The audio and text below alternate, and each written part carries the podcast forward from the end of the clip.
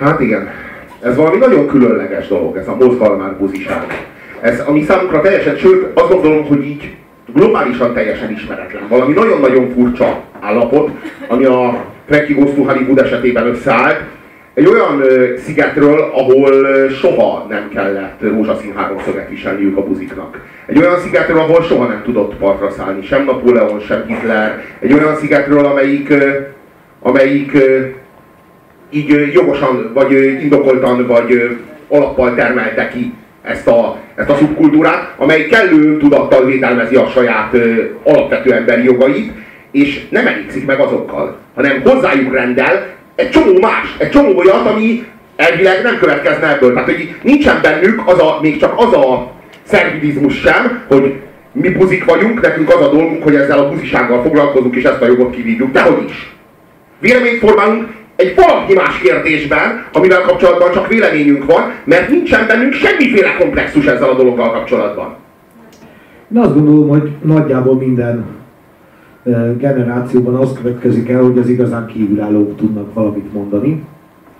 Ö, A Frankie Goes to Hollywood az nagyon is kívülállókból áll, és ezért, ö, hogy mondjam, jobban vagy, vagy erőteljesebben tudtak a sémákról, a mintákról beszélni, erőteljesebben tudtak a társadalmi folyamatokról beszélni, és azt gondolom, hogy talán az egyetlen egy olyan zenekar, akinek jól áll az, hogyha a saját média szereplésére, vagy a saját média szerepére ö, ö, reflektál. Tehát va- valamit elmond arról, hogy, hogy mekkora gá- gáz ez a sztárság.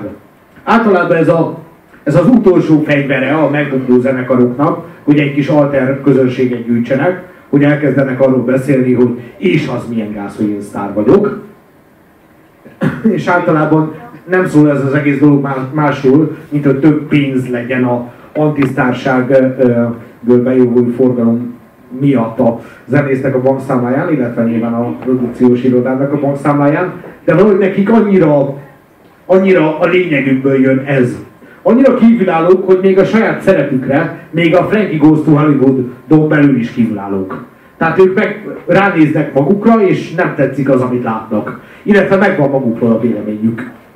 Most a, az, a, az a fajta médiakritika, az a fajta társadalomkritika és az a fajta fogyasztáskritika, amit láttatok ebben a klipben visszaköszönni, az gyakorlatilag abban az évtizedben, akkor ott annyira progresszív és annyira friss és annyira erős volt, jóformán egyedülálló volt, és nem lehet véletlen az, hogy egy ilyen mértékben perifériára szorult kisebbség volt az, amelyik megszólaltatta ezt a hangot. Ez nem lehet véletlen. Ö, Azt bevallom, hogy mi utáljuk a karácsonyi dalokat. De mert általában mindegyik nagyon nyálas, meg általában nagy, nagy rész nagyon szar.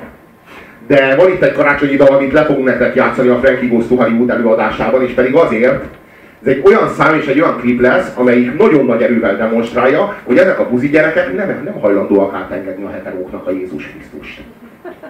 Tehát, hogy ők buzik, és, és igényt tartanak a Jézus Krisztusra, köszönjük szépen, és az, az övék is. És nem, és nem hajlandóak azt mondani, hogy nekünk fasz jár karácsonyra, nektek meg Jézuska. Tehát ők nem. Ők azt mondják, hogy nekünk fasz és Jézuska, nektek Jézuska. Tehát, hogy ők így állnak hozzá, és ugyanezzel az öntudattal, és ez, ez is annyira imponáló, hogy, és emellett elkészítették a, szerintem talán minden idők legfaszább karácsonyi dalát, hozzá ezzel a kurva jó klippel, és tényleg minden heterónak ajánlom. Tehát és a heteró televíziók, heteró nézőkkel, heteró szerkesztők gyártják és, és vágják be és sugározzák, heteró csatornákon, heteró műholdakon keresztül, heteró lakásokban. Hát ez, ez, ez, ez, ez egy teljesen, azoknak mondom, akik kimentek, hogy nyugodtan visszajöhetnek, ez egy teljes százszázalékig heteró tartalom. Parancsoljatok és boldog karácsony!